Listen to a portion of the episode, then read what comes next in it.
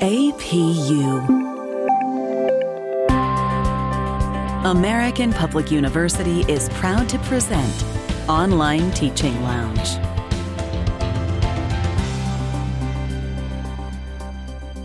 This is episode number 113 a simple tip to help your students learn more deeply. This podcast is for educators, academics, and parents who know that online teaching can be challenging, but it can also be rewarding, engaging, and fun. Welcome to the Online Teaching Lounge. I'm your host, Dr. Bethany Hansen, and I'll be your guide for online teaching tips, topics, and strategies. Walk with me into the Online Teaching Lounge. Welcome to the Online Teaching Lounge. I'm Bethany Hansen, your host, and I want to talk with you today about a simple tip to help your students learn more deeply. You may already be familiar with the needs of adult learners, and one of those needs is that they have some kind of ownership of their learning. They are somewhat self directed. They also need to know what the application of their learning will be, how it's going to connect to their career, their real life, the real world. This simple tip today is all about helping your students take charge and self direct their learning to a greater degree. When learning more deeply, there are a lot of different options available to us. One option is repetition. We can teach the same thing in a lot of different ways, and that is going to help the learner move it from short term to long term memory over time.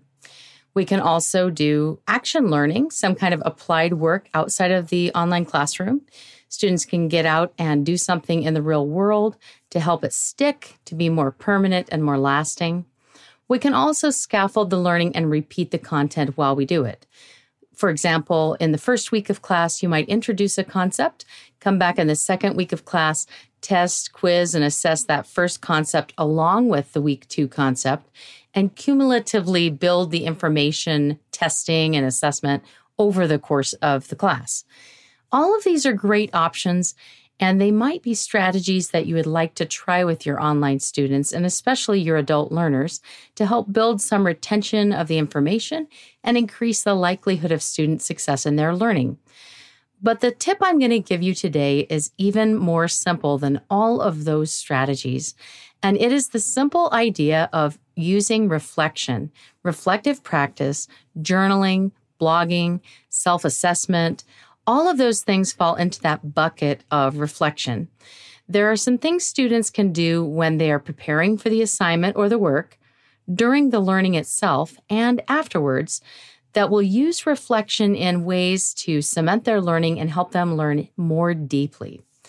This first tip that I'm sharing today about reflection is really intended to get your students to be more in charge and more autonomous about their own learning.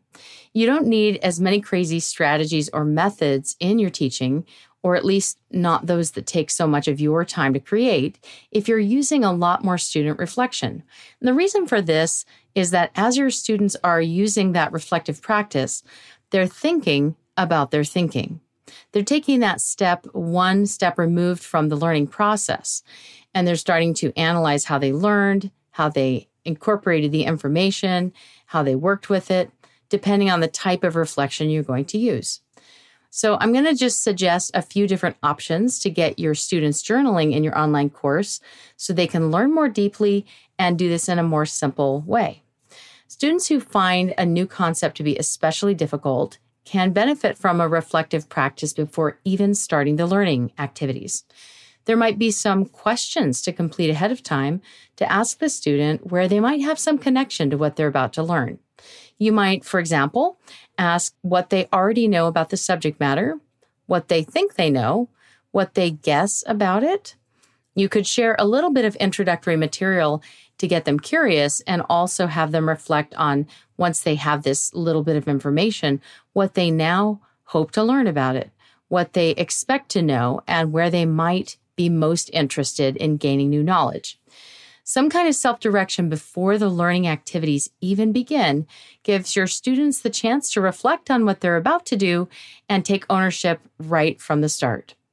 Now, during the learning activities, a student can have some kind of questions they're going to reflect on, complete, write some narrative about, or even discuss with a peer partner in the discussion section of your online class. And all of these questions along the way could be about how they're learning, what they're understanding, what they're not, and any kind of reflections on the process they're experiencing. I had some questions like this in a course I was teaching online, in which I asked students about week four, maybe it was week three of an eight week class, how they were learning the content. I asked them what was going well, what they wanted to be more effective at in their learning, and where they could use a little bit of support. I was pleasantly surprised when students came back with all kinds of suggestions and ideas. And some even brought in examples from their own lives and their work to tie to the learning and asked questions to see if they were on the right track. Journaling midpoint and throughout the learning process can really bring those connections along in the process of the learning and help our students to see much more relevance learning more deeply than they might otherwise do. And we have to admit that when our students are passive consumers, just reading the content or just listening to the content or watching the content without doing any kind of activity, they're much less likely to remember it. It can go into short term memory, but it takes a little bit of analysis or manipulating that information or applying it or reflecting on it or even memorizing it if that's necessary for it to go into long term memory storage and later retrieval.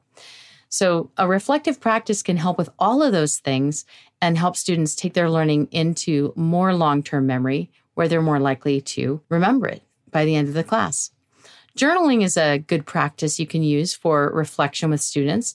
If students have a journal and they're writing in it each week about their learning, maybe they're sharing what the new concepts are, what new applications they can see, what questions they have. I can recall this was used in an English class I took at the college level when I was already a teacher and I changed states. For my credential to transfer over, I had to take a literature teaching course. It was basically how to teach literature in any subject area for secondary educators. And since my subject is music, I found that very interesting. We were going to talk about reading in music classes. There was a journal attached that the professor used throughout our experience, and we would write about the readings that we experienced or read in the class, questions, thoughts, applications, and then we would turn those in at the end of each week. The instructor would give them back to us with kind of like a conversation. So the instructor would answer questions or ask some in return, maybe write some statements to contribute to our understanding. It was clearly very time consuming for that instructor to do, but incredibly helpful because it really gave each student the opportunity to reflect as we're learning and even get some feedback on that reflective practice. So there's another thought that you could try in an online class. Now, no matter what learning management system you are using, online classes do all have places where you can use journaling if you want to do it online. One method could be to set up the blog section of the online class if that exists. I've also seen it done where discussion boards were created and groups were made so that each student had their own private group discussion board. That way, the instructor and the student could engage back and forth, and no other students could read it. So, if you're concerned about privacy for your online students and the safety for them to really explore their thoughts, reflect on their learning, and ask questions to you, that private group feature might be an excellent way to go. One of the reasons journaling is especially good is that students can think through their opinions they might not otherwise share in a live discussion. Journaling can also help them think internally and really think about how things might unfold in their own life. And it's not necessarily about everybody else.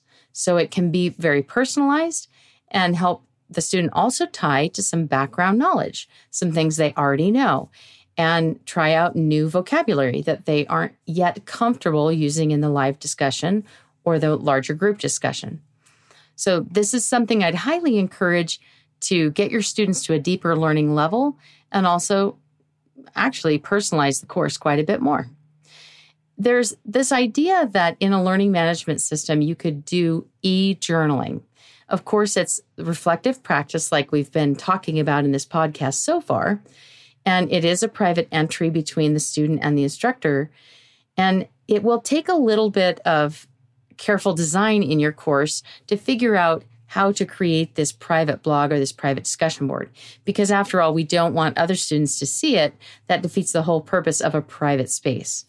It is an asynchronous tool. So just like the handmade or the written journal that I experienced in that college class, the private blog or private discussion board space or whatever you choose to use for a student's reflective practice becomes a really great way to keep the thoughts in one space without having the whole community see it. So, really, the goal for the whole thing is that we're just trying to give that student a space to really open up, think through their learning, reflect on their learning, make some applications, and have the opportunity to connect that with the faculty member.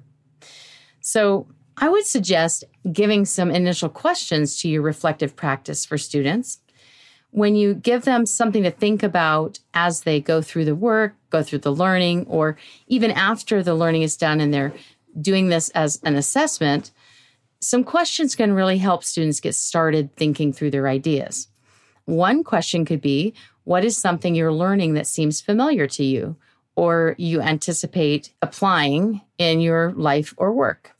What is something that you noticed connects to other things you already know? What questions do you have about what you're learning so far? Remember that it's meant to be reflective, so you don't need a lot of questions here, but a few to get your students started could help them begin the practice, especially if they're not already familiar with journaling or very comfortable with it. So, again, you can ask questions or you can have a prompt where it is sort of like a mini assignment. The student reads the prompt where you ask them how to apply certain ideas from the lesson, and they're going to reflect on that afterwards. You could give them a prompt asking them to review the concepts that they learned, find ways to connect the current learning to previous learning or last week's learning, how it builds on itself. Or you could even ask students to write about how their new learning connects to the bigger theme that is being taught or learned in the course.